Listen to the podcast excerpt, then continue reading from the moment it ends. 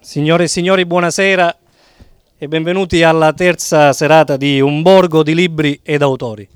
Ed è una serata importante per tutta una serie di motivi. Innanzitutto eh, mi, mi, tocca l'obbligo di chiedere scusa, entro virgolette, a tutte le persone a cui negli ultimi tre giorni non abbiamo potuto consentire l'accesso per i motivi normativi a cui siamo tutti soggetti e con, veramente con grande rammarico. Chi organizza un evento del genere si trova a dire di no a delle persone, vi assicuro che è di una tristezza eh, unica, però non potevamo fare diversamente. Abbiamo dato priorità in maniera cronologica a chi si era prenotato per tempo. Ci sono prenotazioni che vanno sostanzialmente da quando abbiamo dato notizia dell'iniziativa, quindi da, da più di un mese.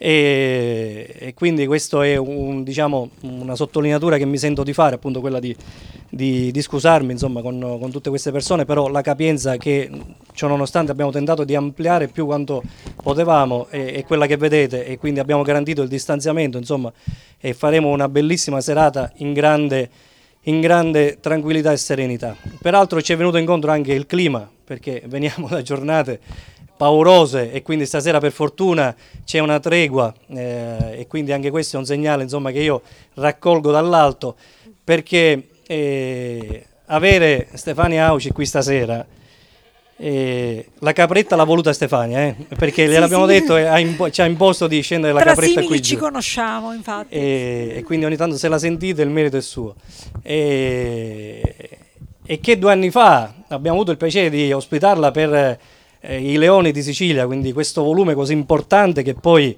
eh, non sto qui a ripetere, ha venduto 700.000 copie, un, un, caso straordinario dal punto di vista editoriale, tradotto in giro per il mondo, verosimilmente diventerà anche una sorta di, non so se è un film o comunque una fiction, qualcosa del genere, insomma ci sono le prospettive affinché questo, questo avvenga.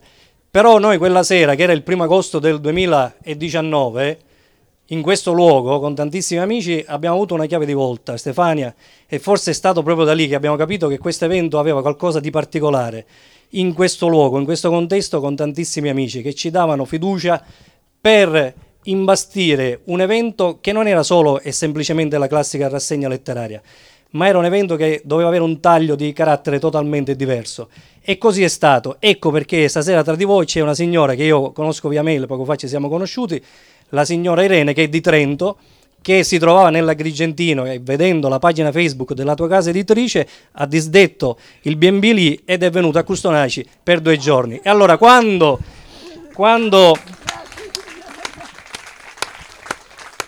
quando ed è quello che poi sostanzialmente ci ha lasciato Dino Grammatico, ovvero la cultura foriera della promozione del territorio, dello sviluppo del territorio, in questo caso con finalità turistiche. E allora quando il livello culturale porta a queste cose vuol dire che noi abbiamo fatto centro ed è quello che volevamo fare. Allora una serata di queste si presta non solo a parlare dei Florio, di questa straordinaria famiglia che ha caratterizzato un momento veramente epocale della nostra isola, della nostra terra e che forse da allora è un continuo declinare e, e, purtroppo lo constatiamo da tanti punti di vista, ma stasera noi dobbiamo parlare appunto di, del tuo nuovo libro, L'inverno dei Florio, quindi eh, il seguito, la parte dopo l'apoteosi eh, dello sviluppo di questa famiglia, eh, questa famiglia che ha segnato la storia di, di questa terra da tanti punti di vista, non soltanto imprenditoriale, ma perché ha tracciato ecco, l'idea che la nostra terra po- può voglio parlare al presente, se veramente si creano le condizioni di sviluppo, ecco, avere motivo di grande slancio per il futuro. E allora leggere il tuo libro oggi per me non è soltanto un approfondimento straordinariamente romanzato come tu sai fare, ma è rileggere tra le righe la possibilità del riscatto della nostra isola.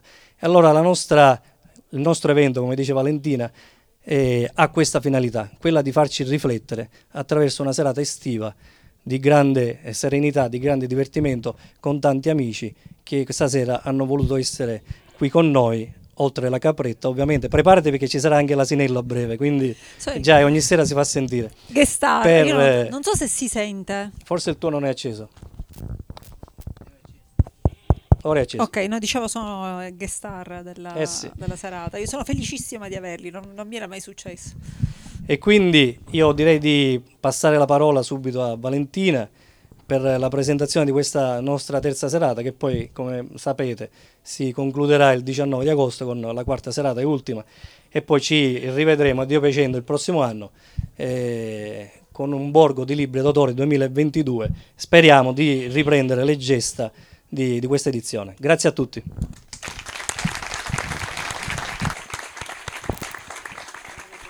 Buonasera a tutti, benvenuti alla terza serata di Un Borgo di Libri d'autori. Buonasera Stefania, ovviamente grazie per aver accettato il nostro invito. Prima di iniziare, come consuetudine, voglio spendere qualche parola per ricordare un po' insieme quello che tu fai.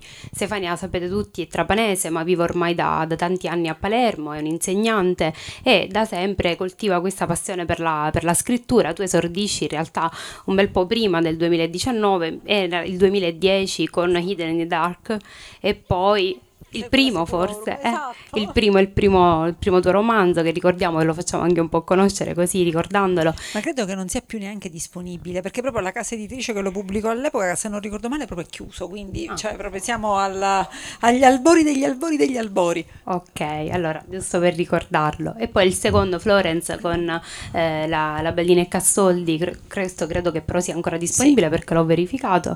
E, e poi non ti occupi solo di romanzi ma anche, anche di saggi, hai scritto con Francesca Maccani il saggio la, la, cattiva scuola. E poi il trionfo ovviamente arriva nel 2019 con il primo volume della saga, della saga dei Flori Leoni di Sicilia che verrà tradotto come diceva Fabrizio in moltissimi paesi, per l'esattezza sono 31 e che poi appunto come già abbiamo detto diventerà una serie tv targata Rai e Leone Group. E quindi proprio per rompere il ghiaccio Stefania ci siamo incontrate due anni fa per la prima volta e tu eri già diciamo molto molto molto conosciuta proprio per questo primo volume. Ti chiedo come sono trascorsi questi due anni, quale impatto ha avuto su di te, sulla tua vita, questa grande fortuna del, del tuo romanzo e come è avvenuta anche un po' la stesura del, del suo seguito. Beh, intanto, intanto grazie a te, grazie a tutti voi che siete venuti, grazie qua alla, ai piccoli amici qua dietro, eh, mi raccomando non fate casino. Eh, e grazie alla signora di Trento, signora, sono, sono onorata. Agrigento è bellissima, però le, le, dico si faccia il bagno qua sotto a Cornino, poi mi sa dire. Esatto. dico al di là di, di queste note di colore. Eh, come sono passati questi due anni? Intanto è anche un po' difficile ricordare forse come ero due anni fa, nel senso che ero sicuramente presa posso permettermi di usare il dialetto, ero presa dalla botta. Ecco, quindi c'è stato il momento del oh mio Dio che sta succedendo ed è stata la, l'emozione tipica di quell'estate. Poi piano piano uno, almeno io mi sono, non dico abituata perché non credo che sia qualcosa a cui riuscirò mai ad abituarmi, però ho cominciato a fare conti con questa parte della vita, a capire che comunque dovevo tenerla separata rispetto a quella che era il mio privato, quindi per, per, penso anche per spiegarmi, ci sono uh, a scuola, perché continuo a fare l'insegnante, ci sono stati dei miei colleghi che hanno scoperto soltanto quest'anno, uh, quando è uscito il secondo volume, che io ero l'autrice di, di, tutti e due, quindi proprio per farvi capire quanto a me proprio cerco di non portare questo aspetto della vita negli altri aspetti, li tengo molto separati, molto suddivisi si ricorda effettivamente questa chat molto, è stato quasi surreale del tipo è arrivata una mia carissima collega di, di cucina perché insegno in alberghiero eh, e mette il post eh, la nostra Stefania finalmente pubblica il secondo volume sotto due o tre colleghi Ah, ma perché la nostra collega ha scritto un libro? Risposta di altri, sì. Dice, ma dove siete stati finora? Dice, no, vabbè, perché lei è in succursale, ce la siamo presi così, tipo molto comodi, esattamente. Dico, e poi alla fine è stata insomma una cosa con cui davvero ho cominciato a fare un po', ripeto, a fare un po' i conti. Ci sono state delle giornate in cui ero, ok, va bene, adesso va bene, esco da scuola, vado a casa, cucino, faccio Pilates, poi vabbè, ho due interviste, eh, poi va bene, devo andare a prendere la bambina a teatro, poi che devo fare? Non nient'altro, devo scrivere qualche pagina. Cioè, alla fine tutto si incastrava, diventa veramente poi alla fine anche parte di una, di una routine.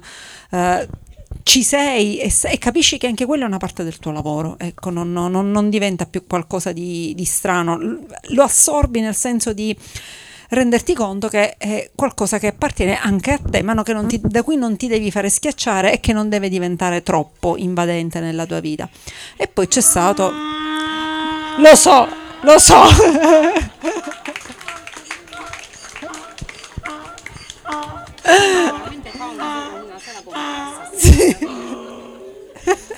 non so se in tua presenza magari... non so, magari che poi si, si esalta. Ecco, questa era giusto. in questa rassegna, quindi sicuramente sarà felice. Dopo vari uomini, chi ci ha seguito ha visto che eh, insomma la prima sera abbiamo aperto con Savate. Ma è lui o lei? Lei. Le- ah, ecco, ragio- sorella, hai ragione anche lì. Molto- abbiamo molto da dire sui maschi. Ehm, dico, poi è successo che è arrivato il Covid. Il Covid è il momento del ah, oddio, siamo a casa tutti. Poi c'è stato il momento del come stiamo a casa tutti. Eh, sono stati tre mesi abbastanza pesanti perché da che io praticamente la casa la vedevo soltanto per cucinare e per dormire che mi ci sono trovata proprio costretta dentro, come me tutta la famiglia quindi la suddivisione degli spazi per una famiglia di quattro persone diventa un po', un po', un delirio perché non è una casa grandissima, è una casa palermitana, quindi molto piena, molto compatta. Eh, abbiamo scoperto che il wifi in alcune stanze non prendeva, quindi grandi deliri per, per fare la DAD. Io mi chiudevo in camera da letto dove facevo tutto, quindi attività fisica fatta online, ovviamente la, la scuola, ovviamente la scrittura. Mio marito si metteva o in salone, se aveva le riunioni in salone, se doveva lavorare soltanto in cucina perché il salone è più presentabile, c'è la libreria, insomma fa più figo. Mia figlia anche lì si alternava con il padre, poi il povero disgraziato era mio figlio che non prendendo il, uh, il wifi in camera da letto si chiudeva in bagno. Quindi lui ha fatto tutta la DAD con il telefono in bagno. Ecco, questa è stata l'esperienza nostra della DAD, però in tutto questo delirio, in questi momenti di crisi in cui eravamo costretti a dare eh, una banconota a 10 euro a mio figlio, avanti, vai al supermercato più lontano a prendere due cassette d'acqua, tu non ti preoccupare, stai fuori, se ti fermano i carabinieri sei andato a prendere l'acqua perché non ce la si faceva più, eravamo arrivati a questo livello, al livello del vado a prendere cerotti in farmacia perché se no io adesso ammazzo qualcuno. Dopo questa fase eh, mi sono detta ok, io ho un libro da finire, mi sono messa in, in carreggiata, ho finito in tempo praticamente sì, era tra aprile e maggio, ho finito la prima stesura e ho ricominciato subito a lavorare perché nel frattempo la mia editore aveva cominciato con l'editing della, della prima parte, quindi c'è stato questo sorta di lavoro a ciclo continuo uh, tra la prima stesura, il primo editing e il secondo passaggio, fino a che eh, a, a, marzo di quest'anno, i primi di marzo di quest'anno, finalmente abbiamo messo il punto, il, la fine. In tutto questo, come dicevo, c'erano sempre i momenti di eh, incontro online, online, la riunione, il, um, eh, la presentazione. Tutti noi abbiamo sperimentato questa fase di eh, distanza sociale e mentale dagli altri, perché alla fine poi la cosa che si è creata è stata proprio una distanza mentale. Quindi due anni sono passati in questo modo, sono passati con il lavoro, sono passati con eh, il fare conti con eh, una casa che è sempre, eh, che non sempre è una casa volta per stare tutti insieme per un tempo così lungo, quindi anche lì, eh, al di là delle battute, quando è iniziato il secondo lockdown ho detto ma avete fregato una volta, non mi fregate più, quindi derivatori per il segnale wifi di modo da evitare, cioè di avere almeno i bagni liberi eh, e poter stare un po' più tranquilli, ci siamo organizzati diversamente. Eh, e abbiamo imparato a fare, a fare di necessità virtù. E questo si è tradotto anche nel libro. Nel libro, paradossalmente, il lockdown mi ha dato la possibilità di essere più concentrata perché eh, non dovendo fare più tutte le cose che facevo prima, potevo stare più, più sul testo. I due anni sono stati questi. E sono venute fuori 663 pagine. Sì, mm, anzi, devo dire che sono stati, ci sono stati diversi tagli perché male, io sono conviata in questo modo. Io purtroppo scrivo a fiume, poi arriva la mia editor e mi guarda e mi fa tagliamo. No, no, io scherzo, è, è, perfetto. Quindi per entrare all'interno ora di, di, di, questo volume io mi aggancerò anche al precedente che eh, è meno, meno, ampio ma di certo non di, meno, di minor valore. Quindi là eravamo partiti con eh, la storia di Paolo, di Ignazio che lasciano la, la Calabria e arrivano, arrivano, a Palermo e quindi c'era diciamo dal punto di vista eh, di, personaggi al centro c'era la famiglia, no? questo rapporto tra questi due fratelli. In questo volume invece vediamo che eh, la famiglia è sempre centrale, però eh, più, metti più sotto, sotto, sotto, focus il rapporto tra questi genitori con i, con i figli e quindi vedremo appunto un rapporto anche che ci permette di analizzare come è evoluto il rapporto tra genitori e figli nel, nel corso del tempo. Quindi partiamo eh, da da Giulia e Vincenzo che nei confronti di Ignazio hanno un rapporto eh, molto equilibrato, lo, lo, guardano sempre, sono a suo fianco in maniera eh, severa ma, ma, giusta e in effetti un po' rispecchia quella che era il concetto del rapporto genitori-figli dell'epoca. Anche la letteratura ci restituisce degli esempi tipo, eh, non so, Leopardi nello Zibaldone con qualche nota un po' di, di malinconia eh, parlava di questa sua mamma un po' distaccata nei suoi riguardi ma lo stesso farà, farà Verri. E poi nel, nel tempo ci saranno saranno delle figure invece più empatiche nei confronti dei propri figli e questa eh, sarà, sarà Giulia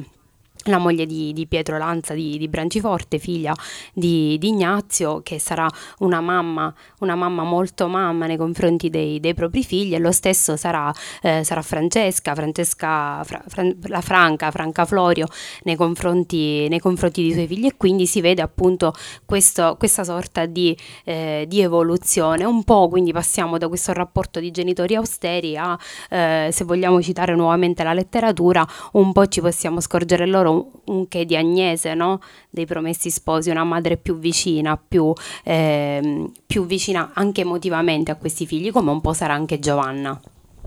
Sì, in realtà è anche una, non è soltanto un declinare il rapporto genitori-figli eh, differente per la, la, per la, tempra, ma è anche legato anche alla, a un determinato modo di sentire e di vedere eh, il rapporto della uh, maternità della paternità in funzione a tutto quello che è l'ambito economico, che è anche l'ambito commerciale. Perché? Perché i figli non si fanno più a quel punto perché arrivano, così come è successo per Giulia e Vincenzo, ma si fanno perché c'è bisogno di creare una discendenza, quindi eh, e, e, il matrimonio viene funzionalizzato, ha questo legame funzionale proprio con il progredire della, uh, dell'attività commerciale, con il progredire soprattutto della, del benessere della famiglia. E se da una parte ci sono appunto questi genitori un po' distanti, il, lo stampo un po' dei figli che si baciano mentre dormono, per quanto riguarda proprio Giulia e Vincenzo, soprattutto Vincenzo che comunque aveva delle caratteristiche molto, molto particolari, molto forti. Dall'altra parte è mm, molto particolare il rapporto che in realtà ha Giovanna con eh, i figli. Eh, su di lei ho lavorato un po' di uh, sottigliezza, un po' di fino, perché non sempre eh, le notizie storiche che c'erano erano sufficienti a colmare determinati, um, determinati aspetti. E certo, o comunque viene dato, anzi abbastanza per, per, certo, il fatto che eh, Giovanna Dondes soffrisse di disturbi alimentari, avesse sofferto soprattutto in adolescenza, avesse avuto questo tipo di problema. E mi sono un po' immaginata, ma questo non è tanto Stefania Auci che se l'immagina, quanto piuttosto eh, gli studi in materia psicologica che vengono fatti, che i disturbi risalissero proprio a un uh, legame difficile con la madre. E anche questo è un dato di fatto, cioè il fatto che eh, la principessa Eleonora Trigona fosse quella che oggi noi definiremmo una pesante obesa, una donna molto, molto, molto, molto, molto in carne. Quindi già questo ci fa un po' capire che c'erano delle dinamiche familiari sicuramente non, uh, non sane, non, non serene. Hai ragione. Oltretutto c'è anche il discorso della perdita di un figlio, il, il primo figlio, il figlio maschio, oh, che da uh, più parti veniva visto appunto come l'erede. Quindi è anche un meccanismo abbastanza naturale il fatto che Giovanna sviluppi questo attaccamento molto forte nei confronti eh, soprattutto del figlio superstite per, mm, per quasi 12 anni mentre nei confronti della figlia femmina si trova a dover scontare e ri, riprogrammare in un certo senso, ri, ripetere ecco, determinati tipi di dinamiche che ci sono, che sono tipiche appunto dei legami tra madre e figlia, uh, questi scontri, questa, anche perché no, questo tipo di durezza che mh, mm, Giovanna mh, mm, ha nei confronti della figlia dipende dal fatto che lei sa perfettamente che deve rispondere all'interno della vita matrimoniale a determinati canoni, cioè deve essere conforme all'idea di buona moglie, ottima rappresentante della famiglia, persona che dia lustro e alla casata da cui proviene e alla casata in cui deve inserirsi. Ovviamente le dinamiche cambiano uh, maggiormente con l'arrivo di quest'ultimo figlio, di questo figlio isperato che sarebbe il, il secondo Vincenzo. Ed è eh, ovvio che questa donna si attacchi moltissimo a questo ultimo figlio avuto, peraltro in un'età per, già per anni, per allora anche abbastanza avanzata, anche oggi, mh, mm, dico, un figlio a 40 anni, oggi è abbastanza più frequente, però sappiamo tutti che comunque è una, mm, un'esperienza un po' faticosa avere un figlio a un'età così grande, quindi immaginiamoci comunque nel 1800 che cosa significava eh, affrontare una gravidanza in quel periodo senza tutte le risorse cliniche di cui noi oggi godiamo. Ed è ancora differente il rapporto che ha Franca invece con i figli. Eh, Franca in realtà è segnata uh, da una mh, duplicità da una parte un grande rapporto di tenerezza, di grande affettuosità e dall'altra il timore, tutto sommato anche abbastanza naturale, eh, di eh, provare del nuovo dolore. Mm, ci sono mm, delle tracce della biografia di Anna Pomar, che è l'unica vera biografia che è stata scritta su, su Franca, che parlano del, quasi del fatto che lei era un po' divisa tra questo doppio slancio. Mm, da una parte eh, il grandissimo affetto per le figlie che erano rimaste, dall'altra quasi la volontà di tenerle a distanza, la volontà di allontanarle proprio perché, per timore di affezionarsi troppo. E questo soprattutto si ha mh, nella, negli, nei primissimi mesi di vita di Giulia, della piccola di casa che nasce eh, praticamente sul fil di sirena anche per lei come, come Anni e eh, si racconta come all'inizio lei avesse un po' di difficoltà ad approcciare questa bambina e soltanto successivamente l'abbia accolta, l'abbia, eh, si sia legata a lei con, con, grande tenerezza, con grande affettuosità, quindi con gesti di, di autentico trasporto. Anche qui ci sarebbe da scomodare eh, psicologi, psichiatri, perché comunque una donna che subisce la perdita in un tempo così ristretto e con quelle modalità di tre figli è comunque qualcosa, una prova che ti mette molto sotto, sotto, carico, sotto sforzo. È vero che la mortalità infantile dell'epoca era molto elevata e quindi era comunque una, una sfida avere un figlio, perché tu non sapevi che chi e che cosa ti sarebbe rimasto, ma il problema non è tanto il sapere che comunque c'era una mortalità infantile molto elevata, era il problema che, questa, eh, che queste mm, morti si succedono in un tempo estremamente ristretto e soprattutto per quanto riguarda la morte del figlio maschio con delle modalità che sono veramente brutali, che sono poi alla fine eh, difficilissime anche da accettare eh, perché è una morte, è proprio ancora una volta ritorna il dialetto, è una morte accattata, non si capisce per quale motivo si sia verificata.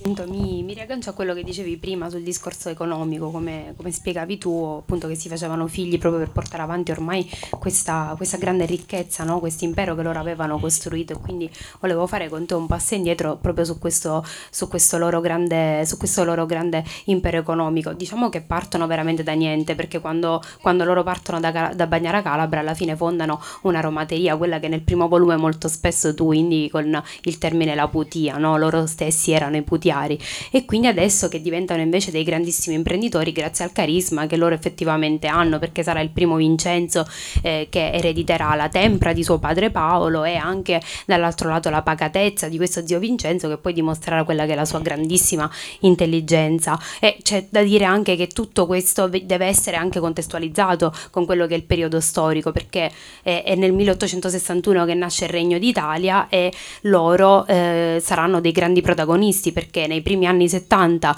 ci sono dei grandi investimenti che vanno poi sostanzialmente a costituire quello che sarà il sistema industriale italiano e il divario nord-sud c'è e rimarrà, ma eh, dall'altro lato, sebbene diciamo, il governo non abbia grande interesse a far sviluppare la nostra industria, dall'altro però traghetterà molti investimenti proprio nel settore della marineria, che è uno dei punti di forza della, della famiglia Florio. Però bisogna ricordare che loro avevano anche la Loretea quindi l'Oredea che sarà importantissima a Palermo, la fonderia, ma anche le tonnare, quindi questo grande impero di Favignana, la cantina che tutti ovviamente conosciamo e poi c'è il lato anche di banchieri, perché proprio questo Vincenzo sarà il figlio appunto di Paolo e Giuseppina, a volte magari nomino i genitori perché i nomi si ripetono e quindi forse è meglio un po' contestualizzare, eh, sarà lui stesso banchiere, fonderà il Banco Florio, eh, farà parte del CDA della Banca Nazionale e, e lui stesso sarà presidente anche della filiale a Palermo.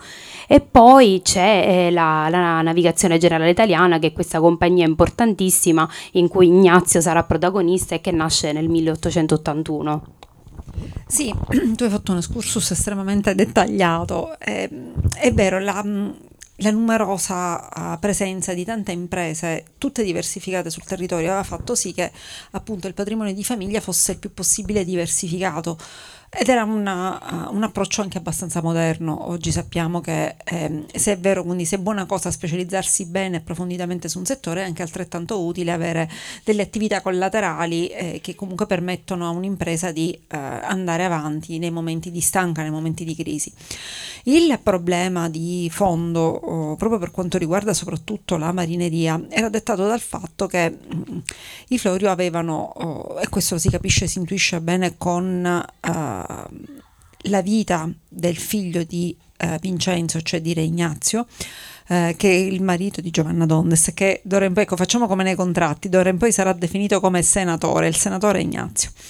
Ecco, eh, lui ha la capacità di mh, mm, intuire che per eh, non rimanere schiacciato nella grande lotta uh, commerciale che si stava verificando nel Mediterraneo, deve creare una flotta che sia non soltanto grande, ma sia anche molto competitiva e lui lavora su due versanti, intanto con una serie di acquisizioni ehm, da cui eh, la più importante è appunto quella della Trinacria, che gli permette di crearsi una prima flotta molto molto forte, eh, molto uh, ben organizzata per quanto riguardava il meridione e quindi anche ampliare il parco della, delle delle imbarcazioni che loro possedevano. E poi successivamente la seconda grande fusione che è quella appunto con Rubattino di Genova. A quel punto è come se si verificasse una sorta di saldatura tra nord e sud eh, per quanto riguarda proprio l'attività commerciale sul mare. Però questo non basta perché non si tratta soltanto di avere eh, siamo poco più di 90-92 navi circa dopo la fusione con Florio, cioè tra Florio e Rubattino. Il problema è anche avere le spalle coperte dal punto di vista finanziario.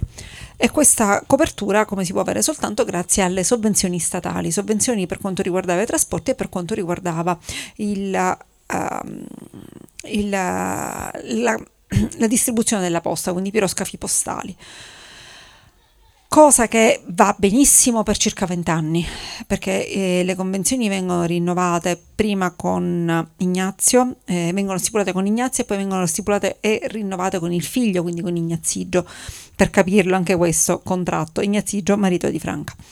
Il problema è che queste convenzioni poi successivamente non verranno più stipulate, non verranno più rinnovate e significherà questo levare la copertura, levare quel mantello che copriva le spalle della società. Perché? Perché dall'altra parte la società non, stava, uh, non si stava rendendo competitiva e questa è forse una delle principali cause di crisi eh, della navigazione generale italiana. Cioè, eh, al momento del rinnovo delle convenzioni era stata fatta esplicitamente la richiesta di un ammodernamento delle navi, perché c'erano navi che risalivano a 50 anni prima ed erano veramente malconce, eh, di un... Uh, omogenizzazione dei prezzi, perché soprattutto uh, per alcune tratte i prezzi erano veramente molto esosi, erano molto uh, costose, quindi si richiedeva un abbassamento eh, dei noli e dei prezzi dei biglietti e poi soprattutto una creazione di una, mh, mm, una flotta che fosse moderna dal punto di vista proprio del trasporto dei, mh, delle persone, ecco. Eh, quindi non soltanto per le merci ma proprio per le persone fisiche queste condizioni vengono soddisfatte soltanto in una parte molto bassa, in una parte molto piccola, soprattutto per quanto riguarda la creazione eh, delle nuove eh, imbarcazioni quindi con sistemazioni più lussuose, più efficaci, mentre eh, per quanto riguardava i biglietti di terza classe, soprattutto per quanto riguardava i piroscafi che facevano lunghe percorrenze, erano oh, veramente in condizioni molto, molto difficili, non erano praticamente accettabili, tant'è che si verificano proprio in quel periodo tutta una serie di eh, disastri, eh, disastri che non sono passati alla storia perché non, non, non c'è stato l'annegamento di 200 persone, se ne è verificato verificata in realtà solamente uno, però di quelli che erano degli veri e propri incidenti per cui la nave si danneggiava, la chiglia si uh, bucava, si trattava di avere delle navi che dovevano essere appunto create ex novo, ricostruite ex novo e questo avviene ma avviene col, con, con colpevole ritardo, soprattutto loro poi non sono più in grado neanche di soddisfare eh, quel tipo di, mm, di bisogno che la popolazione, che soprattutto quindi che la clientela richiedeva. Quando arriva il uh, rinnovo delle convenzioni su- praticamente nel decennio successivo, queste convenzioni non vengono rinnovate. E da qui inizia la crisi enorme della navigazione generale e soprattutto la cosa più pesante, la cosa più grave è che nel frattempo si era verificata un'altra fase eh, delicatissima che aveva portato una, um, forse il più grosso elemento di crisi eh, che comincia a far franare eh, tutto il sistema di Casa Florio. E mi riferisco oh, allo scandalo delle banche. Eh, lo scandalo delle banche diventa uh, di particolare importanza per i Florio perché non tanto per il sistema che viene scoperchiato che si scopre appunto con questa uh, stampa di banconote che di fatto avrebbero dovuto, che portavano dei numeri che, di, eh, di, banconote che dovevano essere state già distrutte. Quindi era come se ci fosse stata una sorta di reduplicazione delle stesse banconote e questo portava ovviamente un'impennata dell'inflazione. Il problema, il problema grosso è che Ignazio, il giovane Ignazio, aveva investito eh, in una banca che all'apparenza sembrava solida, che era appunto il credito immobiliare. Nel momento in cui però si verifica questo scossone violentissimo del sistema bancario italiano, quindi eh, dalla crisi della banca romana in poi, cominciano a girare voci sul fatto che il credito bancario, che il credito immobiliare così solido non sia, che il credito immobiliare sia proprio coinvolto a sua volta in questo sistema di eh, pessima gestione delle, delle risorse bancarie. Ignazio non crede, o comunque viene consigliato male, si fida e permette da una parte eh, al credito immobiliare di aprire degli sportelli ehm, presso la struttura fisica, quindi proprio presso l'impianto di, mh, mm, del Banco Florio. Dall'altra parte lui stesso investe una quota dei capitali all'interno del credito immobiliare perché? Perché lui a quel punto può, essere, può entrare nel consiglio di amministrazione. Non passano che pochi mesi e il credito di fatto oh, dichiara fallimento. Quindi lui perde non soltanto la liquidità che aveva investito in quanto proprietario di Casa Florio, quindi per delle quote patrimoniali, ma soprattutto si trova nella condizione di dover salvaguardare il proprio nome e questo significa uh, ripianare eh, almeno il capitale di chi aveva depositato i propri averi eh, presso gli sportelli del credito immobiliare fidandosi del fatto che c'era il nome di Florio a garantire. Lui ripaga ripaga queste somme, eh, si tratta di una somma veramente elevata e questo significa che lui si toglie di tasca letteralmente la liquidità. La liquidità è fondamentale per un'impresa per lavorare perché appunto c'è il conto corrente che ti serve per poter gestire i pagamenti eh, più vicini nel tempo, per poter gestire l'immediato. Lui non ha più questi soldi, chiede un prestito alla banca commerciale ed ecco come le banche entrano nella nella rosa degli affari uh, dei Florio e per garantire appunto oh, questo oh, prestito lui offre in garanzia tutta una serie di azioni, tutta una serie di pacchetti azionari delle sue attività, prima fra tutte appunto quelle della navigazione. Da qui c'è tutta quella storia che poi porta le banche a diventare sempre più pesanti, sempre più invadenti e a chiedere anche delle prestazioni sempre più gravose per la famiglia perché di fatto oh, continuavano a fare debiti, debiti che non potevano essere ripiegati perché comunque il debito hanno non soltanto la quota del capitale ma c'è proprio la quota degli interessi, interessi che erano altissimi. E quindi di volta in volta questi, cre- questi debiti andavano crescendo, si facevano debiti letteralmente proprio su debiti per coprire eh, l'immediato e, e, questo porta via via i Florio a doversi spossessare di tutte le proprie attività, la navigazione, eh, poi successivamente la cantina. La cantina peraltro ha una, una, fase molto pesante, nel senso che loro all'inizio provano a restare dentro, quindi cedono eh, la cantina. Due, tre, quattro, cinque, sei, sette.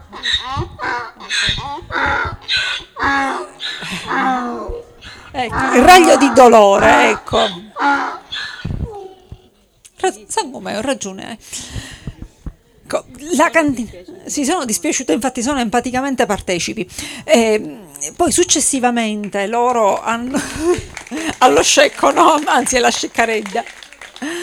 Poi successivamente eh, la cosa pesante qual è? Che loro, ripeto, provano a restare dentro tramite anche la costruzione di questa società che era la Savi Dopo un anno si rendono conto che non hanno più le risorse economiche per poter riprendere quello che avevano, quindi cedono anche quel poco che rimaneva, quindi la, ehm, la palazzina dove abitavano e il vino che doveva essere messo in commercio, che era la parte più uh, importante perché era quella che avrebbe dato subito un reddito, avrebbe dato subito del denaro loro cedono anche questo. E poi via via è proprio uno stillicidio di pezzi che mancano, pezzi che vengono letteralmente seminati per strada, ma nello stesso tempo però c'è questa sorta di ostentazione quasi eh, drammatica del proprio benessere, della propria capacità, proprio perché vige un po' sempre il principio del io dentro casa posso mangiare pane e cipolla, posso essere indebitato fino all'estremo, però nessuno deve dire niente di me, niente di, eh, di brutto su di me, soltanto che poi si arriva a un punto in cui eh, non è più possibile nascondere la crisi. E infatti proprio volevo fare un passo indietro parlando di, non di Ignazio, figlio di, di, Ignazio appunto e Giovanna, ma di Ignazio, figlio di, eh, di Vincenzo e Giulia, quindi quello che tu hai definito come, come il senatore. In ogni, in ogni, libro c'è qualche figura, ovviamente poi ogni lettore è a sé stante, per quanto mi riguarda, e nei due libri sono questi Dimmi due. Ignazio, me sono gli Ignazio, ah, oh, perfetto, anche, l'altra, anche la, due anni fa esatto. eri concorde con me c'è questo Ignazio che è una figura assolutamente, assolutamente straordinaria. Quello che diciamo colpisce molto di lui è che veramente a passo coi tempi. E questo si vede, eh, si vede proprio anche nella, nella, sua, nel sua, nella, sua, grandissima intelligenza. Il fatto che all'Oretea ci sia all'ingresso queste I, la I con la V che sono intrecciate e poi lui fa incidere eh, la, la, frase l'industria domina la forza, cioè il suo obiettivo era quello appunto di dire non è l'intelligenza che domina sulla forza nel senso forza materiale. E quindi non è la mera forza che, che, che, serve, quindi solo la ricchezza, ma è necessario avere dietro un intelletto, quindi un pensiero e quindi se vogliamo in modo più ampio anche la cultura, quindi lui l'ho visto un po' come un illuminato, no? un, uh, un, filosofo alla francese dell'epoca dei lumi spostato in un secolo diverso eh, ovviamente, ma effettivamente questo fu questo fu Ignazio e questo lo si vede in tutto, in tutto quello che fa, anche nella scelta delle persone di cui tu, lui si, si, circonda. Pensiamo ad Ernesto Basile, lui non si, non si, lega al padre, che era un grandissimo eh, un esponente della, dell'architettura palermitana, ma si lega appunto al figlio, che era brillante e credo che in questo loro potessero fare effettivamente una, una grande coppia. E poi sa prendere spunto da quello, come dicevo prima, contestualizzare da quello che accadeva a livello internazionale, perché nel 1851 2021 c'era stata a Londra la grande esposizione organizzata da Alberto di Sassonia Coburgo Gotha che eh, era il consorte di, di, Vittoria, della regina Vittoria. E quello che fa Alberto, Albert sostanzialmente è quello di organizzare questa esposizione, anche lui un grande illuminato, per, per mostrare la grandezza di, di Londra a quel punto a tutti, al mondo. E la stessa cosa la farà dopo nel 91 Ignazio con la grande esposizione a Palermo, chiaramente la farà a Palermo e questo a Roma forse non andrà molto giù, ma lui lo fa e la, mm, l'inaugurazione della, della, del Salone delle Feste è qualcosa di straordinario per Palermo stessa, arrivano i sovrani, Umberto I, Margherita di Savoia e questo quindi è veramente Ignazio, è l'uomo Faber, l'uomo fautore della sua fortuna. Sì, Ignazio ha una caratteristica, è un uomo che mette il dovere al di sopra di tutto e innanzitutto. Una piccola precisazione, la, la, la Borchia, questo con l'industria domina la forza, in realtà si trova nel Baglio di Alcamo, non si trovava nell'Oretea ed è, è stata trovata durante i lavori di ristrutturazione di, di questa struttura che in realtà conserva le caratteristiche assolutamente originarie, in, praticamente veramente nello stato originario. Ora, mm, Ignazio oh, ha questa capacità di sapere leggere il tempo in cui vive, un po' che era la capacità che aveva avuto il padre, però lui si rende conto in più di un altro elemento, del fatto che era fondamentale mm, gestire e, e lavorare con la politica. Eh, lui non è più un industriale, lui è soprattutto un finanziere e si rende conto che la finanza deve avere eh, intanto un dialogo aperto e continuo con la politica ed è per questo che lui comunque riesce in un modo o nell'altro ad essere nominato eh, senatore del Regno d'Italia per meriti legati al censo. Ma soprattutto lui si rende conto dell'importanza, cioè della, del ruolo che può avere uno strumento di pressione quale è quello della stampa. In questo caso la stampa, eh, prima la stampa locale e poi successivamente eh, la stampa anche nazionale. Lui eh, segna un po' una strada che poi sarà il figlio a percorrere in maniera molto più bassa, molto più ampia. Basti pensare appunto che è il figlio il fondatore dell'Ora, del, del giornale dell'Ora. Ma ritornando appunto al senatore, lui è, come dicevo, è il, um, l'industriale che è frutto del suo tempo. In realtà lui è forse più avvicinabile alle figure di grandi industriali illuminati eh, dell'Inghilterra, quindi con l'idea di creare non soltanto una uh, fabbrica efficiente, ma anche una fabbrica che avesse a disposizione tutta una serie di um, benefit per i propri lavoratori quindi per esempio un forno con dei prezzi calmierati, eh, la possibilità per le donne che lavoravano nelle sue fabbriche, soprattutto nelle tissorie, di avere delle balie eh, per, per custodire bambini, eh, la possibilità di avere anche eh, una specie di cassa mutua eh, che lui stesso sovvenzionava. Però anche lì dobbiamo fare un attimo un passo oh, indietro. Questo oh, era dovuto al fatto, all'idea che c'era mh, l'imprenditore che era il padre di famiglia, non era una... Uh, una concessione a quelli che erano i diritti dei lavoratori, era il, uh, l'imprenditore ricco, illuminato, che voleva talmente tanto bene ai suoi dipendenti, ma che dipendenti restavano, da potergli dare il, um, quei benefici che potevano servire.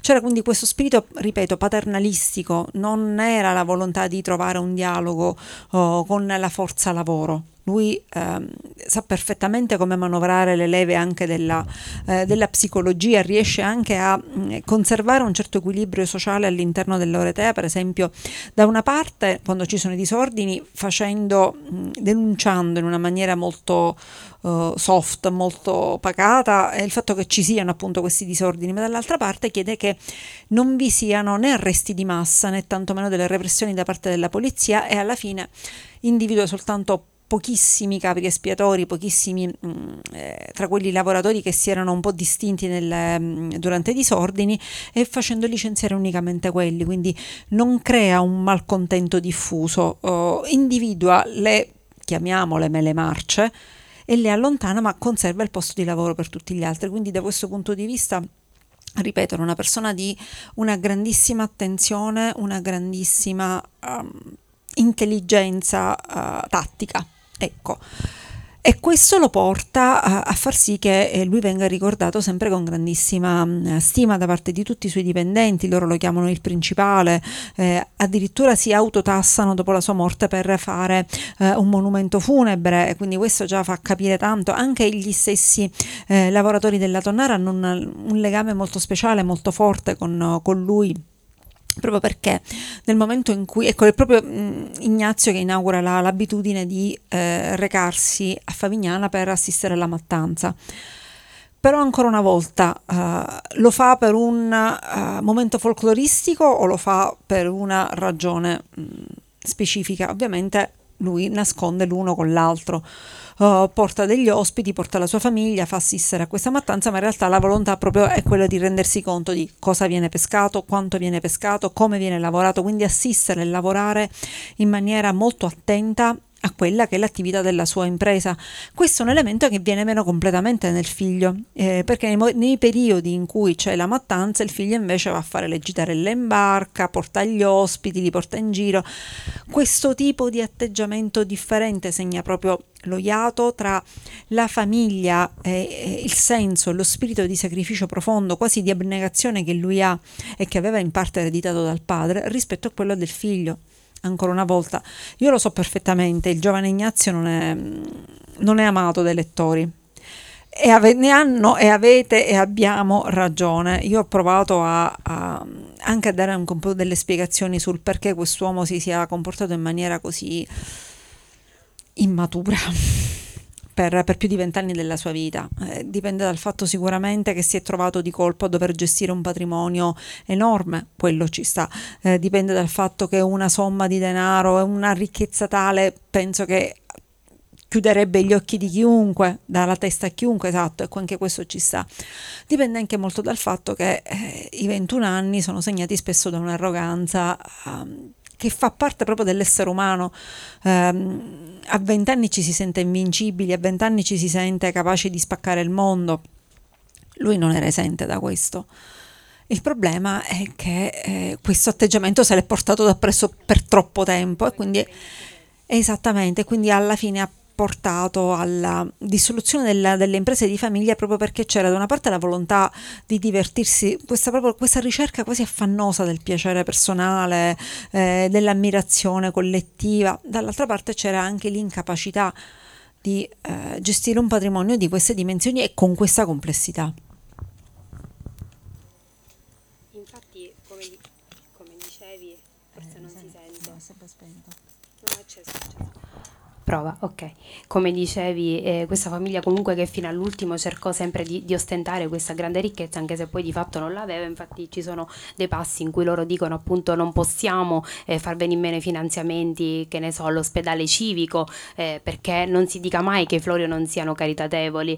E di fatto questo comunque è un merito che a questa famiglia va riconosciuto, cioè loro furono sempre filantropici, sicuramente credo in parte anche per il fatto che non avessero mai dimenticato quelle che erano le loro origini e quindi oltre ad essere dei veri mecenati perché comunque loro finanziavano e anche in maniera cospicua gli intellettuali, il Teatro Massimo, li ospitavano, ci, in queste pagine leggerete di, di D'Annunzio, leggerete di Puccini, quindi ci sono veramente personalità particolari in Casa Florio. E poi però anche dal punto di vista davvero economico loro finanziano l'ospedale civico, creano come dicevi il mutuo soccorso, se è Ignazio, che, eh, Ignazio Vincenzo che lo creano Ignazio, Igna- Ignazio figlio di Vincenzo che lo crea. E, e poi anche il fatto che comunque non avessero nemmeno paura di fronte al pericolo, perché nel 1908 ci fu il grave terremoto, terremoto a Messina e Ignazio, Ignazio figlio di Ignazio, parte insieme a, a, sua moglie Franca e vanno in prima persona ad aiutare, anzi prendono la loro impresa di, di ceramica e la convertono per un periodo come, eh, come, ospedale, proprio per cercare di dare quanto più aiuto possibile. E poi c'è anche la presenza sempre di Ignazio eh, tra le fila della, del primo conflitto mondiale, quando scoppia lui parte e c'è qualche membro di Casa Florio che in, quel, in quell'occasione purtroppo perirà eh, e quindi insomma questa grande generosità di questa famiglia non viene mai, mai meno. Come dicevi, Ignazio effettivamente sa, sa, parlare. E diciamo che lui quando è in mezzo alla sua gente, lui li chiama così gli operai, ama farsi un po' vedere come se fosse un primus inter pares, non, non, non è il padroni, ma lui cerca di dire voi siete la mia gente, siete la mia famiglia. Il padre di famiglia, eh, proprio, esatto, esatto. siete la mia famiglia. E, e se vogliamo a livello macchiavellico lui per esempio tra l'essere temuto e poteva, poteva veramente essere temuto e amato, lui scelse sempre di essere amato e lo fu tanto. Fu moltissimo, fu stimato prima ancora che amato e fu soprattutto una persona apprezzata perché sapeva mantenere eh, il decoro, l'equilibrio.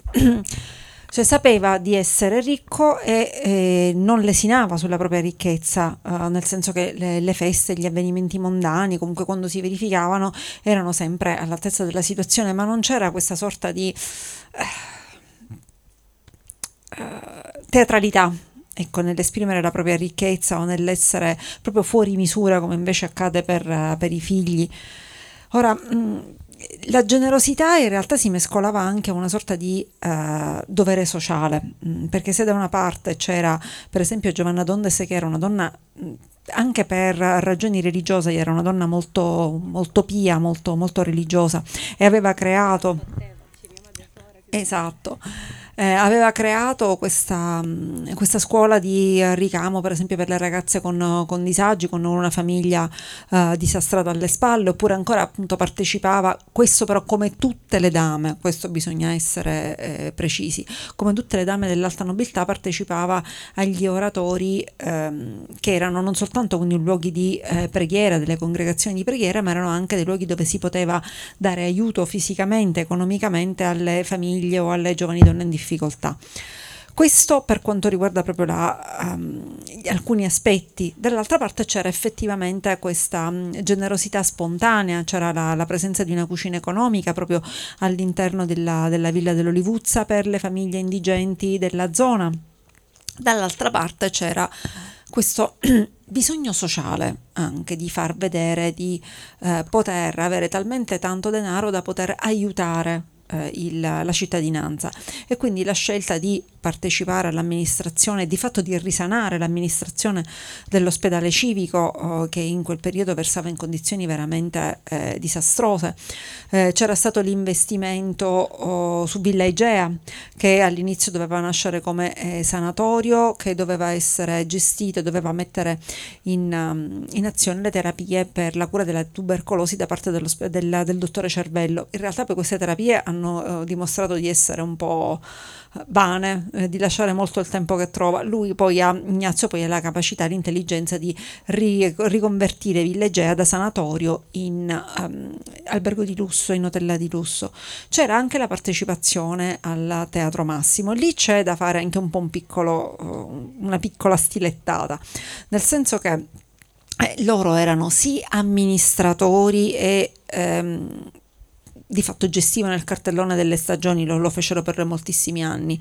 Questo metteva Ignazio nelle condizioni di poter scegliere, comunque di poter mettere bocca eh, delle persone, da poter invitare delle, eh, delle, donne, delle figure, soprattutto femminili, da poter coinvolgere nella, nelle opere che venivano allestite, eh, si trattasse di ballerine, si trattasse di cantante, come accade nel caso appunto di, di Lina Cavaleri e in generale, ehm, soprattutto l'amministrazione del Teatro Massimo aveva permesso di, ehm, di, fare una gestione un po' più elastica. Ecco, eh, ci sono dei commentatori che sono molto, molto pungenti eh, su questo aspetto, dicono che in realtà eh, la gestione del Teatro Massimo sia stata una sorta di risorsa con un cassetto sempre aperto, soprattutto nei momenti di maggiore crisi economica, per quanto riguardava mh, appunto soprattutto la presenza della liquidità che come ho spiegato mancava spesso. Questo in realtà sono appunto delle eh, ipotesi che vengono fatte da parte di eh, studiosi della, della, storia economica della famiglia Florio, quindi mh, mm, dico, la, la, metto lì, la metto sul piatto come, come evidenza, ma non, non, aggiungo altro.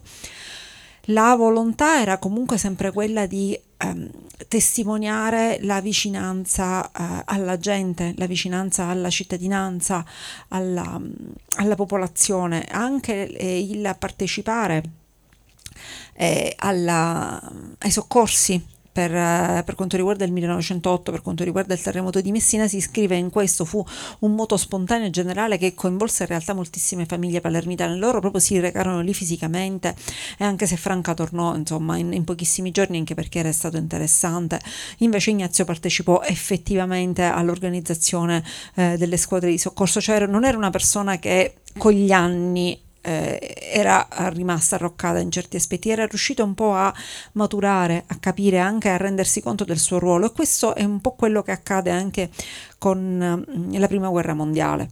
La prima guerra mondiale sia lui che il fratello Vincenzo, che sarà eh, appunto l'ideatore della targa Florio, partecipano eh, come eh, lui come mh, mm, autista e il fratello come, anche lui come autista, ma soprattutto come persona che eh, curava i motori, non un vero e proprio meccanico, addirittura lui mh, inventa o comunque riesce a riprogrammare eh, degli, eh, dei motori proprio per renderli maggiormente performanti, soprattutto nelle strade di montagna, erano strade in salita.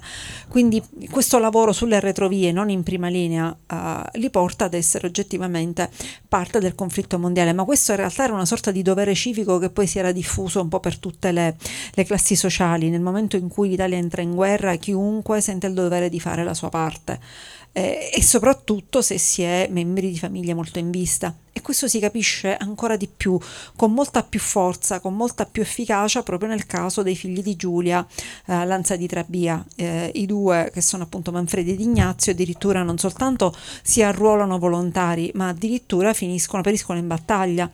Uh, uno di, di, questi, il giovane eh, Ignazio, giovane, mm, aveva 30 anni, Ignazio Lanza di Trabia, in realtà eh, è eh, uno dei pionieri del volo, una figura che mi ha sempre affascinato moltissimo.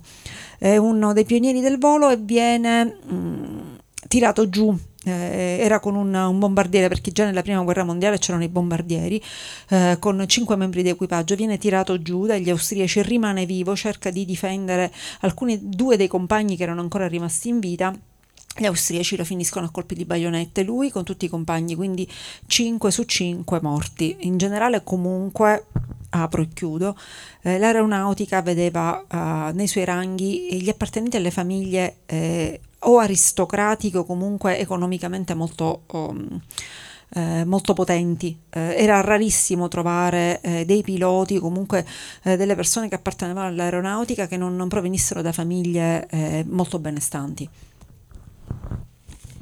E appunto come, come tu dicevi, questo, vediamo, vediamo queste famiglie appunto così, l'Anza di Trabia eh, sarà, sarà, Pietro il marito di Giulia che era appunto, gli porta questa, eh, la, la, la, la, porta a entrare a far parte di questa casata molto, molto importante e infatti in questo libro abbiamo modo anche di vedere come evolve eh, lo stesso concetto di, di matrimonio e vediamo eh, come queste persone effettivamente man mano si sposeranno sempre per ragioni un po' diverse. Se si parte dalla prima unione unione, e torniamo al libro precedente, c'è Vincenzo con Giulia che sarà sicuramente un'unione molto particolare, di sicuro non eh, tipica di, di, quei tempi, con eh, una Giulia che per lui è veramente un amore, un amore molto forte, eh, in, un po' all'epoca ci vidi di, di, Alfieri il rapporto che aveva con Luisa Stolberg d'Albanino, questa storia un po' osteggiata che poi solo, solo dopo trova... trova concretizzazione, però Vincenzo come, come Alfieri, come descriveva eh, nei suoi versi, diceva mai senza te vorrò gloria e alla fine un po' Vincenzo mai senza Giulia vorrà, vorrà gloria e poi invece si vede appunto nel, nel matrimonio tra, Giov- tra, Giovanna Dondes e, e, Ignazio si vede questo, eh, questo, quest'unione con questa famiglia, gli dà un po' di quella linfa, la nobiltà di spada, no? quello che a loro sostanzialmente mancava. E Giovanna si trasformerà da, da persona fragile in una colonna portante per sempre di famiglia Florio e allo stesso modo Ignazio suo figlio farà lo stesso con, eh, con Franca. Ricordiamo che Franca era baronessa, era baronessa di San Giuliano, quindi anche lei una, una, una nobile. E in queste due donne ho visto anche un po', ehm, tu molto spesso nei tuoi libri apri capitoli con dei, dei proverbi, dei detti, ti piace fare questo e quindi io leggendo un po' qualche motto mi è venuto per Giovanna perché ho fatto un paragone un po' tra queste due due, donne che entrano a far parte di Casa Floro e poi alla fine saranno protagoniste loro forse eh, maggior, maggiormente rispetto ad altre. E quindi Giovanna un po' è il calatiunco no? che passa la china per tutta la vita e invece Franca un po' più, mi sono ispirata alla parte latineggiante, è il frangar non flectar perché alla fine lei si, si spezza tante volte ma non si piega mai Franca fino alla fine. Sì, c'è quasi una sorta di, di stranezza, nel senso che se mh, Vincenzo e Giulia hanno questo legame molto, molto, forte, molto particolare, che poi viene cementato dai fatti, a parte che dalla nascita di, di questi figli, che poi li porta appunto a fare questo matrimonio che eh, è un più che un matrimonio d'amore, io l'ho, l'ho, sempre pensato come un matrimonio di possesso, proprio per le dinamiche che si, si sono instaurate tra i due. Eh, la cosa curiosa è che eh, nelle generazioni successive a funzionare eh, sono i matrimoni di interesse. Nel senso che il matrimonio di ehm, Giovanna con Ignazio, pur non essendo meglio pur essendo un matrimonio molto sbilenco dal punto di vista affettivo, è comunque un matrimonio di interesse in cui le, entrambi le parti sanno perfettamente quello che devono fare per il benessere e per la sicurezza propria della propria famiglia e non vengono mai meno a questo tipo di responsabilità, poi che ci sia un coinvolgimento affettivo da parte dell'uno e una indifferenza da parte dell'altro fa parte eh, della sfida della, dello stare insieme, ma dall'altra parte però è un matrimonio molto solido in cui c'è un rispetto reciproco fortissimo, al di là della, del dato del romanzo, non è mai, mai, mai emersa la presenza di eh, legami extraconiugali da parte dell'uno e da parte dell'altro, quindi se anche ci siano stati, nessuno è in grado di escluderlo, nessuno è in grado di dire se sia vero o meno, comunque c'è stata una grandissima discrezione e soprattutto un grandissimo rispetto nei confronti dell'uno rispetto all'altro. Per... E lo stesso poi accade anche per Giulia e per il marito Pietro.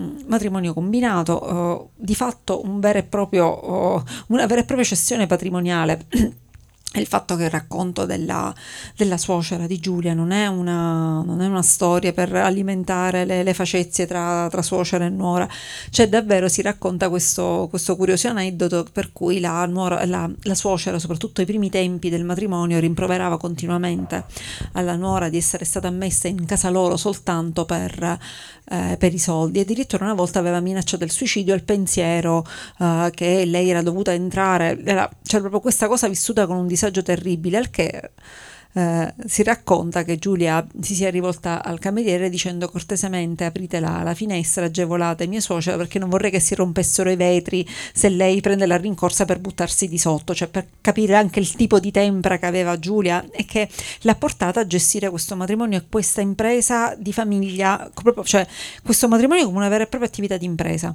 Eh, è stata Giulia Florio è una figura davvero particolare, una donna del suo tempo, molto attenta, però nello stesso tempo uh, tenace, lucida, lucidissima.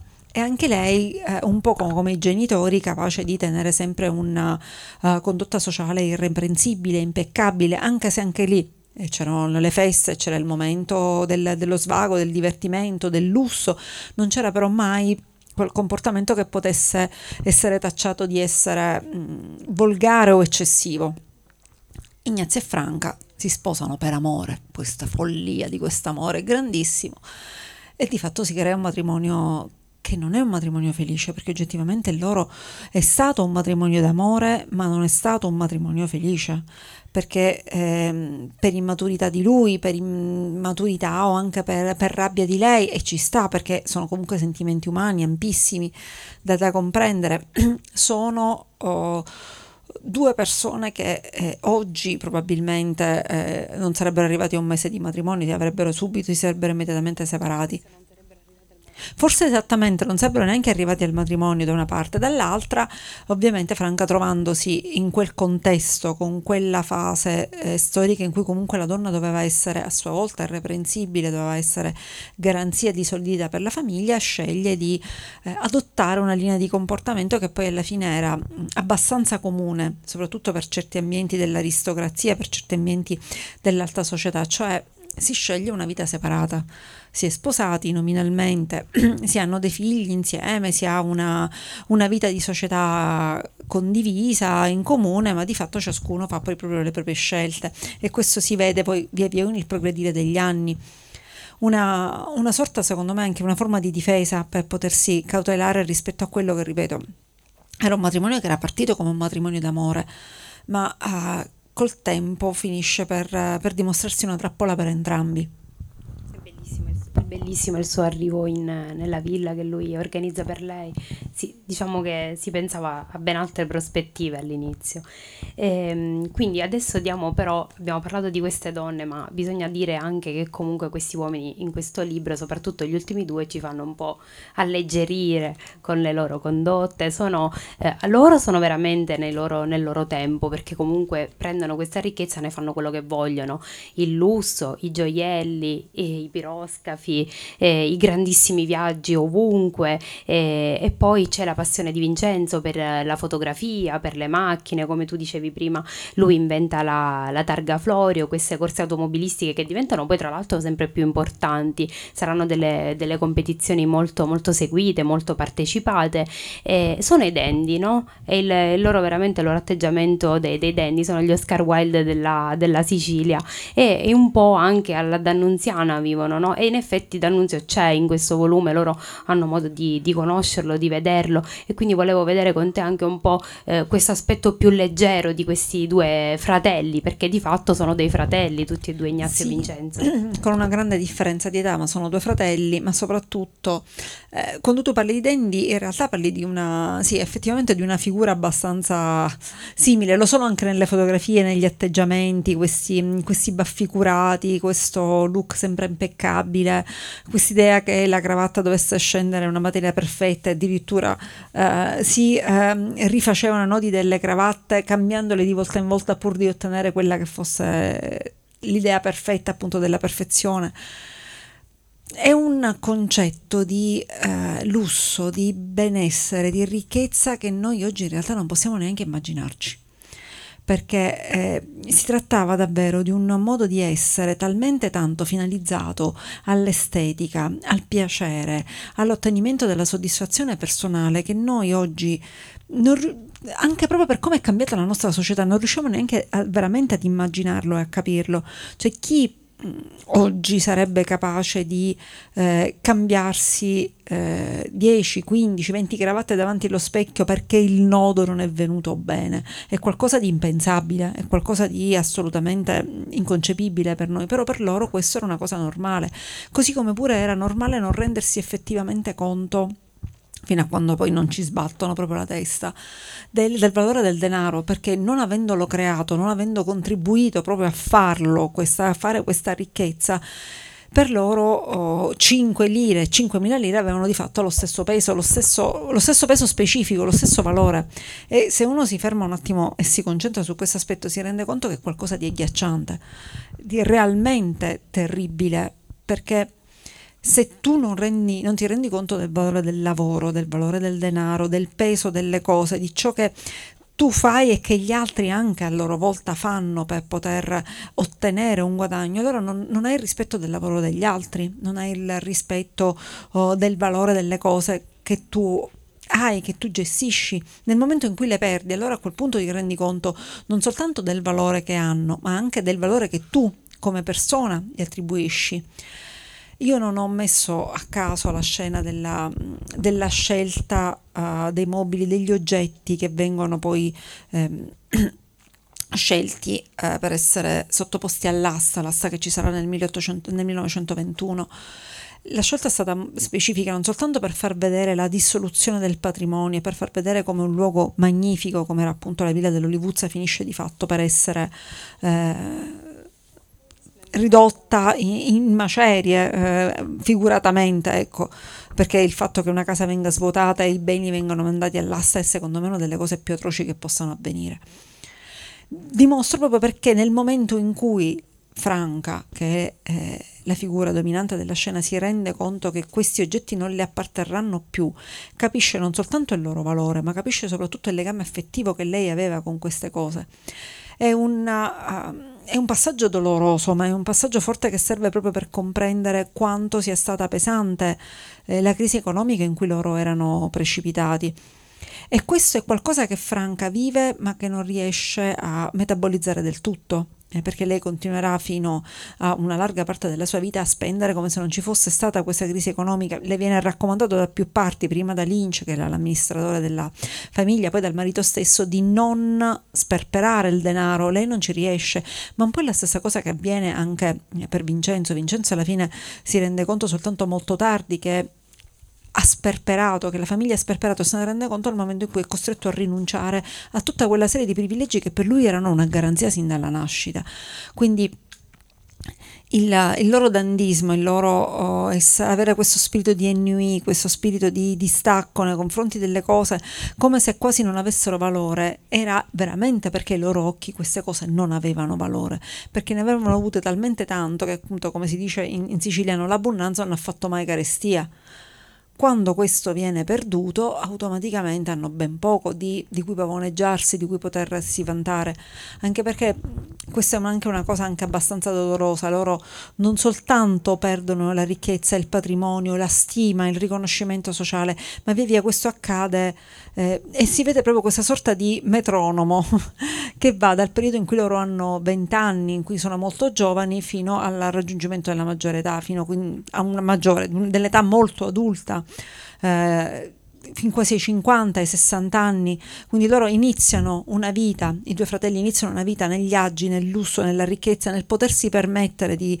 eh, poter acquistare senza neanche pensare liberamente tutto ciò che vogliono a un'età di 50 o 60 anni in cui devono letteralmente contare le monete che hanno in tasca per potersi eh, garantire la, nel caso per esempio di Ignazio la, la possibilità di pagare una camera d'albergo.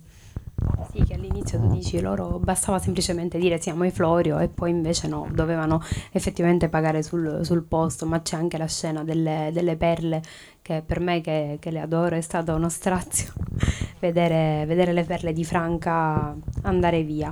E quindi proprio collegandomi a questo momento di leggerezza, questo per chiudere un po' cercando di, di smorzare quest'alone, eh, come dicevi tu, loro sono effettivamente, vivono una co- qualcosa che noi non possiamo nemmeno immaginare. Ed in effetti in questo senso Giovanna e, e Franca, Giovanna è una perfetta padrona di casa, lei è proprio eh, colei che tutto sistema, c'è tutto al suo posto, diciamo un po' dà vita eh, quello che noi comuni mortali vediamo nelle opere, per esempio Parini nel giorno c'è il momento della notte eh, dove descrive il ballo, no? con questi tendaggi, questi arazzi, queste figure di nobili che si spostano un po' eh, in queste stanze meravigliose e questo è quello che Giovanna vedeva e organizzava ogni giorno della, della sua vita e che poi vedremo realizzato concretamente con... Um, con Franca che è, viene proprio definita la regina della, della vita mondana di, di, Palermo. Non dimentichiamo che loro eh, ospitano eh, sovrani, principi, nobili da ogni dove a, a, Casa Florio, i balli, le feste saranno qualcosa di veramente, eh, di veramente prezioso. Noi ci emozioniamo magari leggendo qualche pagina di Madame Bovary e chi alla fine non si è emozionato leggendo il ballo della Webstar e, e quello era per loro semplicemente la quotidianità, questa musica, queste, tu dicevi loro spendono fino alla fine come, come, se non avessero contezza e questo è quello che succede dopo l'incendio, no? quando devono, vengono mandate a rifarsi il guardaroba e, e, loro vanno nelle migliori maison e questa era, era, la loro vita, quindi volevo parlare un attimo con te anche per, per chiudere di questa, di questa, vita, di questo sfarzo, questi balli della, dell'Olivuzza. Sì, mi preme anche fare questa, questa sorta di piccola precisazione per quanto riguarda Giovanna, il fatto che ci sia stato questo matrimonio con una appartenente alla piccola nobiltà, perché comunque i Dondes non erano uh, aristocratici di eh, altissimo lignaggio. Era una... molto di più Pietro, no?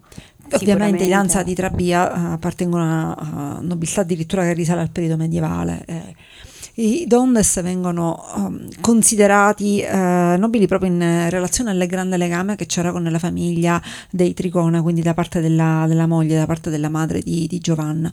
Ecco, ma è proprio questo accesso a questo tipo di nobiltà che modifica uh, gli usi, le abitudini, le consuetudini della casa, quindi trasformando una casa borghese tutto sommato efficiente ma non lussuosa in una uh, casa improntata a stimi, a stili di vita, a ritmi, a comportamenti per prettamente aristocratici, quindi la necessità di ricevere, di sapere ricevere in una determinata maniera, eh, la possibilità di avere anche strumenti, perché di fatto sono strumenti per la propria vita sociale, quali eh, le suppellettine in argento oppure ancora eh, i calici di, di, cristallo di Boemia, la porcellana più fine, diventano un modo attraverso cui si dichiara il proprio status symbol, si dichiara la propria appartenenza sociale a un determinato modo di, di vivere e di essere, un modo di vivere e di essere che è ampiamente condiviso. Anche la scelta, la richiesta di Giovanna all'inizio di avere cameriere personale per sé e per il marito era qualcosa di tipico dell'alta aristocrazia e non tanto della borghesia, quindi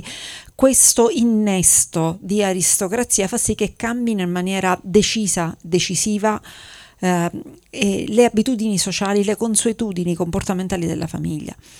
Quindi Giovanna è una padrona di casa impeccabile, perfetta, sa che deve essere mm, colei che amministra la casa. Franca invece è eh, la perfetta mh, mm, PR della famiglia, perché eh, sicuramente eh, le sue feste, il suo modo di essere, il suo modo di ehm, affascinare eh, fanno sì che andare a Casa Florio sia non soltanto un evento sociale straordinario, ma sia anche un piacere, ci sia anche questa uh, voglia di farsi vedere a Casa Florio. E questo si evince con maggiore forza so, non solo con queste fantastiche feste dell'Olivuzza, quindi Feste che peraltro eh, erano proprie, degli veri e propri eventi mondani che venivano anche segnalati sui giornali eh, ed era una cosa che, eh, una sorta di rivaleggiare tra famiglie per far vedere chi aveva fatto l'allestimento migliore, chi per esempio aveva organizzato i tableau vivant oppure chi aveva eh, garantito il più bel e vivace cotillon della, della serata e così via, quindi anche i doni, i piccoli doni che venivano dati erano tutti funzionali al fatto che si dovesse parlare delle feste di Casa Florio. Questo avviene soprattutto nel momento in cui si apre Villa Igea.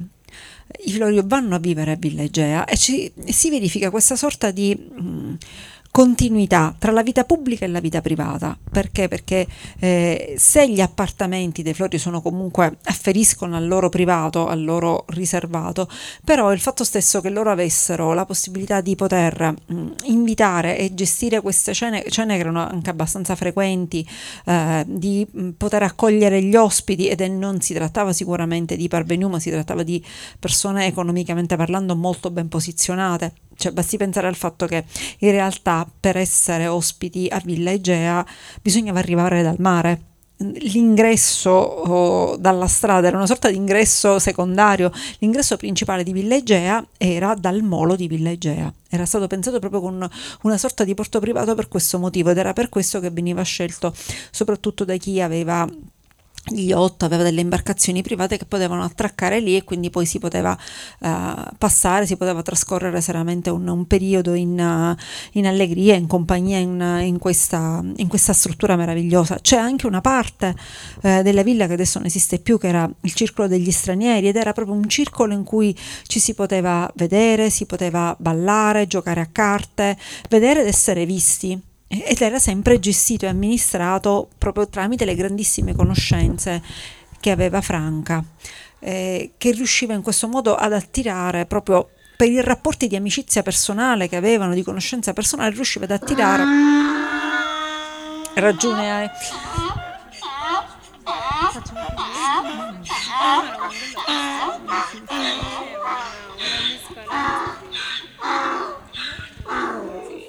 Cioè, io lo definirei una corrispondenza di amorosi sensi eh, tra quello di sopra e quello di sotto. Cioè... Ok, possiamo? Grazie, grazie. Ecco, quindi per concludere c'era proprio questo tipo di, di lema. Questo è un atteggiamento, un po' questo tenere salotto, oh, fare cene, avere questa vita sociale così molto brillante, è qualcosa che comunque poi loro eh, trasmetteranno anche alle loro figlie.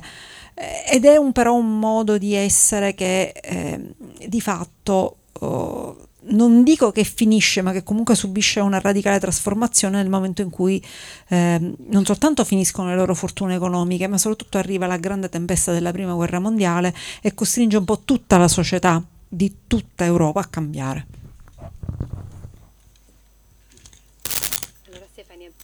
Prima di, prima di concludere volevo, volevo, regalare un po' un, un passo del tuo libro al pubblico. In realtà ne avevo segnati non so, non so quanti, però poi alla fine ho, sono 662 pagine, quasi ovunque ho i segni, vedrai, è un po' maltrattato. E alla fine ho deciso di optare per quello che è forse uno dei più emozionanti, almeno per me.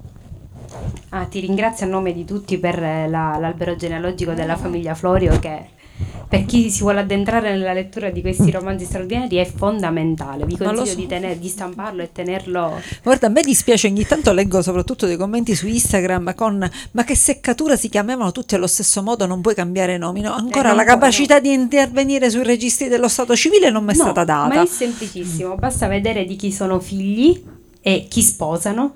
È molto schematico e lineare. Quindi grazie. Vabbè, ma poi ripeto, siamo in, in, Sicilia, cioè io penso che in tutte le famiglie ci sia un uh, salvo di zia Giuseppina, salvo di zia Tanina, salvo di zio Francesco, che magari sono tutti cugini, possibilmente più o meno tutti della stessa fascia d'età, perché salvo era il nonno, quindi non stiamo parlando di qualcosa di strano. No, assolutamente, e non devi, non devi assolutamente ascoltare queste critiche, c'è questo strumento che è utilissimo. Quindi leggo. Don Ignazio, un vecchio dai capelli arruffati sta avanzando verso di lui.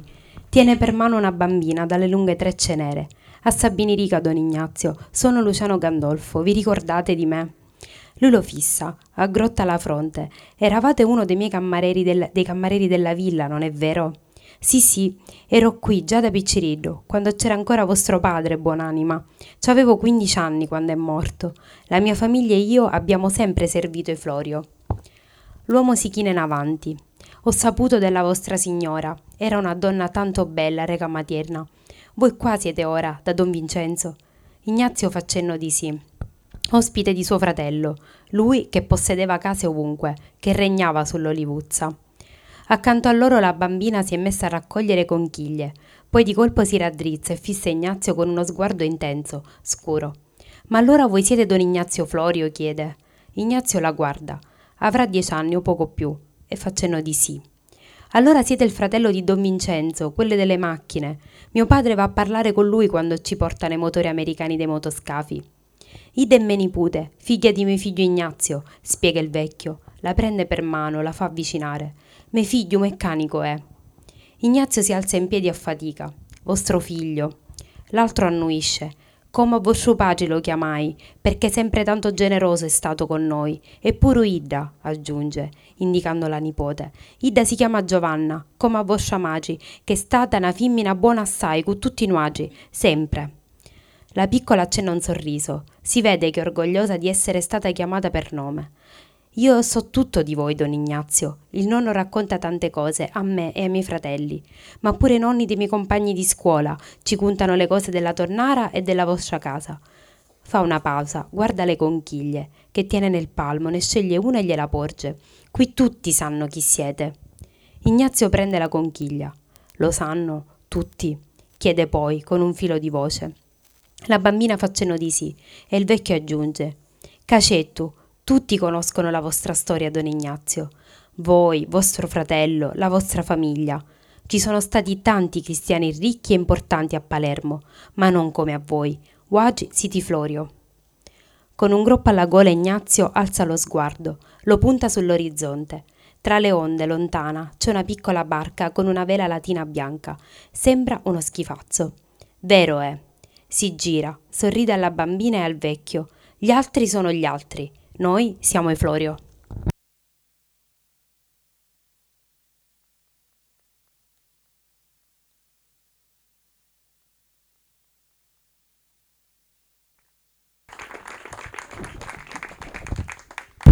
Niente, ogni volta che sento leggere questo pezzo mi vengono, mi vengono i brividi perché penso veramente anche alla, all'amarezza che comunque Ignazio Florio proprio alla fine della sua vita deve aver provato quando riguardandosi indietro si è reso conto di tutto quello che aveva e di quanto ha perso e di come l'ha perso. Quindi davvero ogni tanto mi dico che eh, quest'uomo deve avere veramente avuto una grande, una grande pena dentro, cioè empaticamente umanamente sicuramente sarà stato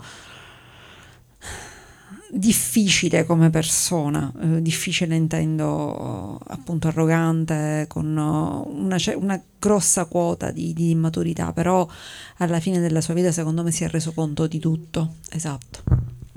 E tu l'hai reso perfettamente in questa, in questa pagina che tra l'altro è quella conclusiva del libro, quindi vi, vi spoilerò un po' il finale.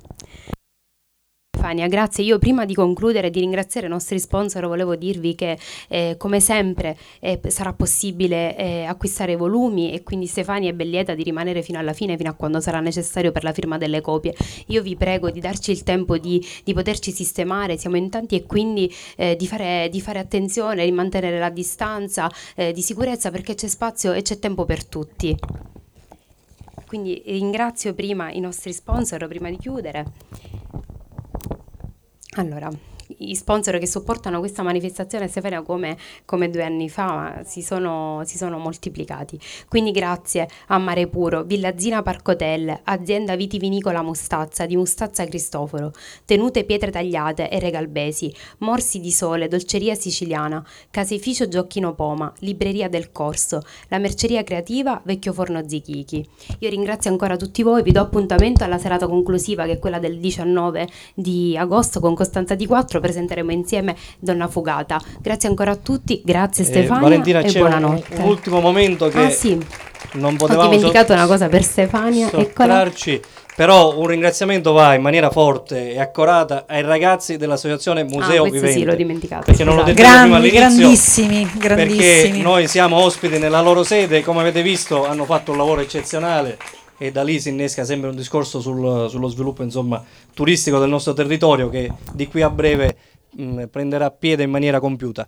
Però il mio vicepresidente ci tiene in maniera particolare a darti un omaggio floreale e quindi Nicola, eh, anzi ne dai due, dai, ne dai tutte e due tu, eh, alla nostra carissima Stefania che ci ha onorato ancora una volta della sua presenza e alla nostra Valentina.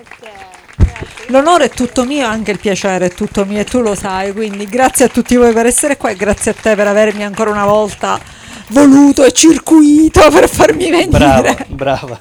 Grazie a tutti, una buona serata. Chi volesse può acquistare non solo l'inverno dei leoni, ma addirittura abbiamo delle copie, e questa è stata una sorpresa anche per me, del primo volume, caso mai qualcuno non l'avesse e vorrebbe in qualche maniera colmare la lacuna del primo col secondo. Quindi c'è l'opportunità di avere sia il primo che il secondo. Grazie a tutti, una buona serata.